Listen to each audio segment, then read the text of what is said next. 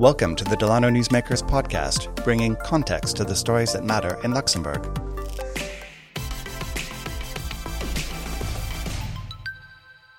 Hello, everyone, and welcome to another episode of Newsmakers. Today, we're going to talk about cycling and all the woes that may come after getting on your bike in Luxembourg. With me is Emmanuel Platard, an avid bike rider and owner of The Happy Cyclist, a business that offers bike repair services in the Grand Duchy. Emmanuel, welcome to the podcast.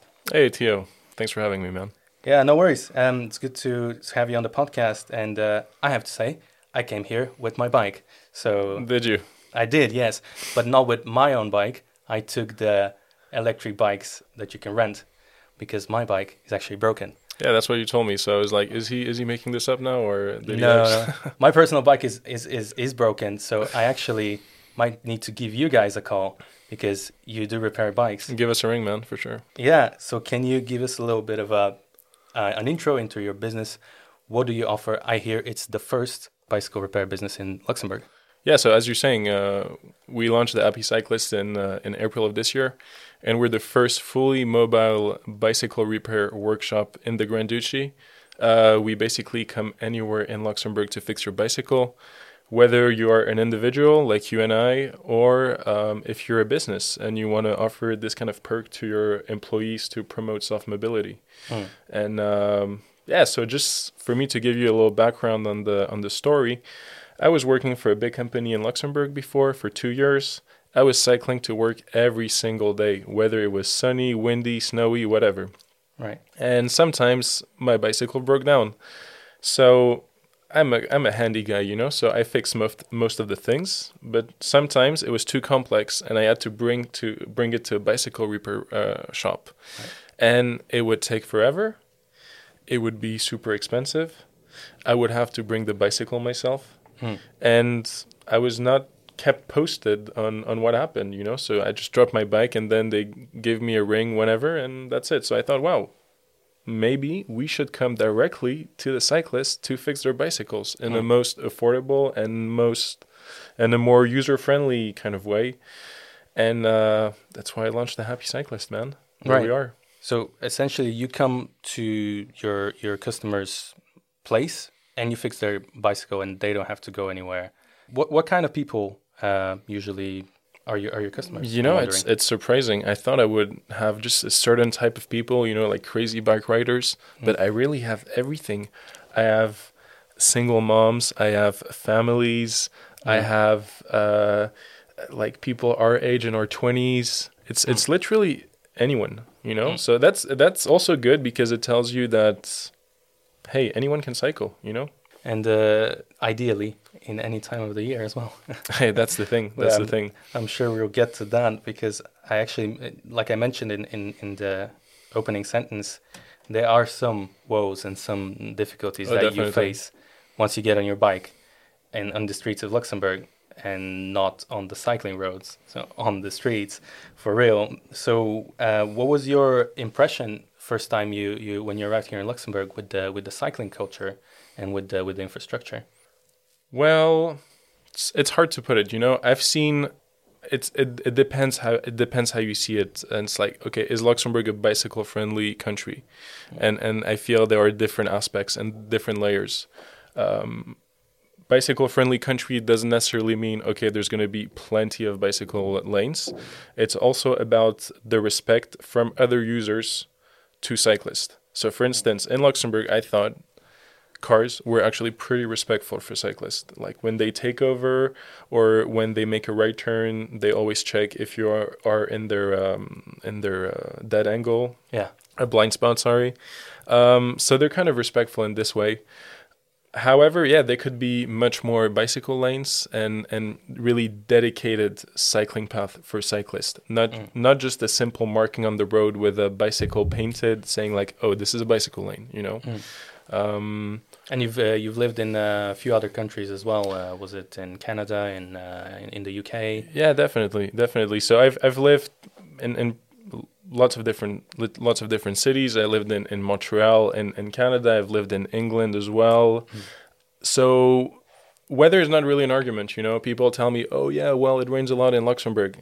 Hey, that's not an argument. You know, in, in Montreal, in the winter, it's minus 20, and you have bicycle couriers on their bicycle delivering stuff, and, and students, like I was at the time, Yeah. going to work. Okay, I'm kind of a hardcore cyclist, but still, uh, people, like, it's, it's snowing and they go to uni with their bicycles.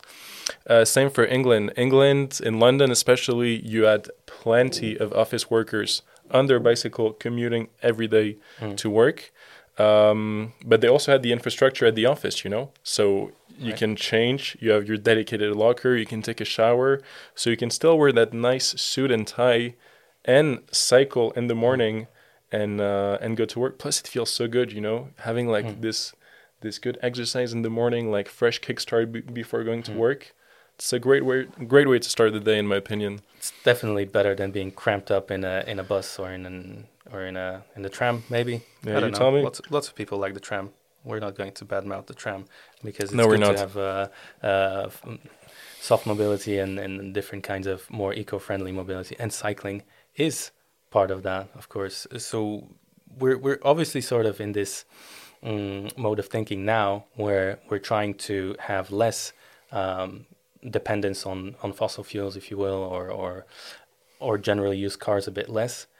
But uh, Luxembourg remains the country with the highest uh, car um, ownership per capita, and um, there is need for a shift in, in the culture. For you, you've you've you've lived in uh, in in Vienna, uh, and in uh, London, is it, uh, which is also a big cycling uh, city. So, what does Luxembourg need to do to make that make that jump? Make that jump, yeah, correct. So it's a bit like what I was telling you before is when you look at the city of Luxembourg, are you gonna design the city for cars or are you gonna design it for cyclists or are you gonna make a mix or you know who who is the road belonging to basically? Hmm. Um, you you have not say like I'm not going to say a big issue, but you have a reality that more than 50% of workers in Luxembourg are cross-border workers. And a lot of these people, if not all of them, take the car to go to work and they usually do not cycle. Um, Right. And I think you can combine these modes of transport. You can say, okay, I'm going to cycle to work, even though I live in France and Belgium and Germany, and I'm Mm. going to put my bicycle on the train, and then I will finish the remaining part with my bicycle. Mm. Um, I know some people do that, right? So this this is an option. Um, the reason why Luxembourg is also car centric is because of the usual perks that employees employers are giving to their employees. That is the leasing plans for their cars. Mm. It's extremely simple to fall in that trap, air quote, Yeah. um, by just having, oh, okay, I'm gonna have this nice car that I'm gonna custom myself. I'm gonna have nice leather seats, and that's just gonna be my car. Why would I even bother taking the bicycle going to work? Right. You know. Right. So, but look, the government has done a great job to incentivize people to take their bicycle. You know, you Mm. have these uh, the the tax the tax benefits Mm. up to 600 euros being paid back if you buy a new bicycle. I think that's great. Mm. And you know, it's baby steps. But um, uh, it's good that you mentioned the the subsidies because there's also the subsidies um, of electric bicycles, which uh, can have people receive back up to fifty percent of the of the sum they paid for their new electric bike. Do you think that maybe incentivizes people to look at their old mechanical bike and think, well, I'll just throw that away and get a new, uh, flashy, nice, modern electrical bike and keep buying more rather than repairing and using what they already have. No, I get your point. I definitely get your point. Um, look, Luxembourg is a hilly is a hilly country. Mm. Okay, it goes up and down, and and people don't want to be dead when they arrive to work. Yeah. Um, I think it's always better to reuse, recycle, and repair instead of buying new. However, if your option is I'd rather take my bicycle to go to work. However, it's a bit too far and it's extremely hilly, and I Mm. do not have the strength to use a mechanical bike. However, I could go electric and I could do this. If Mm. you can, go for it. That's a great option. The other day I was cycling. Mm. Um, I just went for like a like a nice ride during the weekend, Yeah. and I was on this big bicycle path going going towards Mersch, Mm. and I've realized there were so many elderly people on their bicycle, and they Yeah. all had an electrical bike. and I thought it was amazing, you know, because then you have this part of the population. I'm not saying you should only get a bicycle electric bike if you're old, Mm. but what I'm saying is, if this gonna and if this is gonna enable you to cycle more, then do it. I think it's great. Right. I mean, uh, it's uh, different for every person, and it's good to have a couple of options here and there. So um, I'm also wondering, in terms of the challenges for, for Luxembourg, it's let's talk about Lu- Luxembourg City, for example, because uh, mobility in other in other cities or between uh, smaller villages is different. But in Luxembourg City, here in the capital, it feels like it's a it's an old town, so a lot of the a lot of the roads are very clamped up together, Mhm. and it's not um, it's not really easy to create this infrastructure to widen the roads. It's a diff- Is this perhaps why we don't see uh, su- such good cycling um, lanes like we would see in, in other countries? Yeah, I get your point. I think then again, this has to do with where do we prioritize. Mm. Okay. Uh, for instance, when I was living in Vienna, it's a really old town with Right. really narrow streets and old buildings, etc. But you have bicycle path everywhere. Why? Because the city decided, okay, in Vienna, we're gonna prioritize cycling instead of of using the car. It's Right. just the choice, you know. It's like how do you how do you educate and this mentality and how do you make that transition? Um, you look at you look at cities like Copenhagen or Amsterdam or even Denmark and the Netherlands in general. Their soft mobility infrastructure plan started up very early in the in the 70s, um, and you have bicycles everywhere. In Luxembourg, it was much more later. It was in the early mid 90s and and just by just by seeing the switch in, in mentality and philosophy when you look at a road in the netherlands uh, like a country road you will see that 50% of that road is for the bicycles on, on each side of the road you will have a bicycle path and if you combine them it's going to make for 50% of the road that just tells you okay well the road is not just for cars it's also for cyclists Right. so it's a big move, you know. It's gonna be it's gonna be bold. Um, it's it takes courage to make these kind of decisions. So then, um, what what sort of things can well not only not only the government but also businesses what could what could they do to sort of promote that to have people feel like cycling is is a good idea? You have initiatives, for instance, that are actually taking place right now, which is. Uh, uh, my Luxembourgish is, is terrible, but it's going to work with my bicycle. And it's basically like a small competition. So you make up a team within your company and you're going to ride to work, let's say every day. And then you're going to, it, basically, it's going to tell you how much CO2 you, you saved by using your bicycle. Okay. And this kind of uh, brings awareness to, to the benefits of cycling for the environment. Another thing that companies can do uh, they can have the proper infrastructure to have cyclists over. Um, so, for instance, having like a, a proper a bi- bicycle park, um, a, bi- a bicycle parking also that ena- enables you to charge your bicycle if you have an electric bike. Um, to have showers once you arrive at the office, whether it's like rainy, muddy, or you've just been sweating a lot, you can shower and you have your locker where, where you have your, your clothes. That's important. Uh, but you can also take it up the next step. You can also say, okay, uh, for instance, our company, the Happy Cyclist, we've been reaching out to uh, to corporations in Luxembourg, and they actually want to reward this behavior from their employees by, and that that is by um, by offering free bicycle repairs to the people using their bicycle going to work. We want to enable this behavior, and we want to reward our employees who cycle to work. So we'll just offer you repairs for a full year. I think that's great. You know, so um, so if companies want to make that switch, it can be on on various uh, various levels. Mm. And um, actually, going into into into our conversation, I was feeling like most of the people who cycle would not be people who are working in the finance sector, for example, who are going to work in their suit. But as I understand, you've uh, struck a partnership with uh, with a bank here in Luxembourg. Is that right? Yeah, correct. With uh, Banque de Luxembourg, absolutely. So they have uh, a lot of avid uh, cyclists there, apparently. Yeah, correct. So we were we went to their place to do the bicycle repairs, and man, you had so many cyclists, and literally people were dropping uh, dropping their bicycle to the mobile workshop with a nice suit, nice tie, leather shoes. It's like, yeah, my bicycle is uh, has an issue. Can you please fix it? And I think it's so great.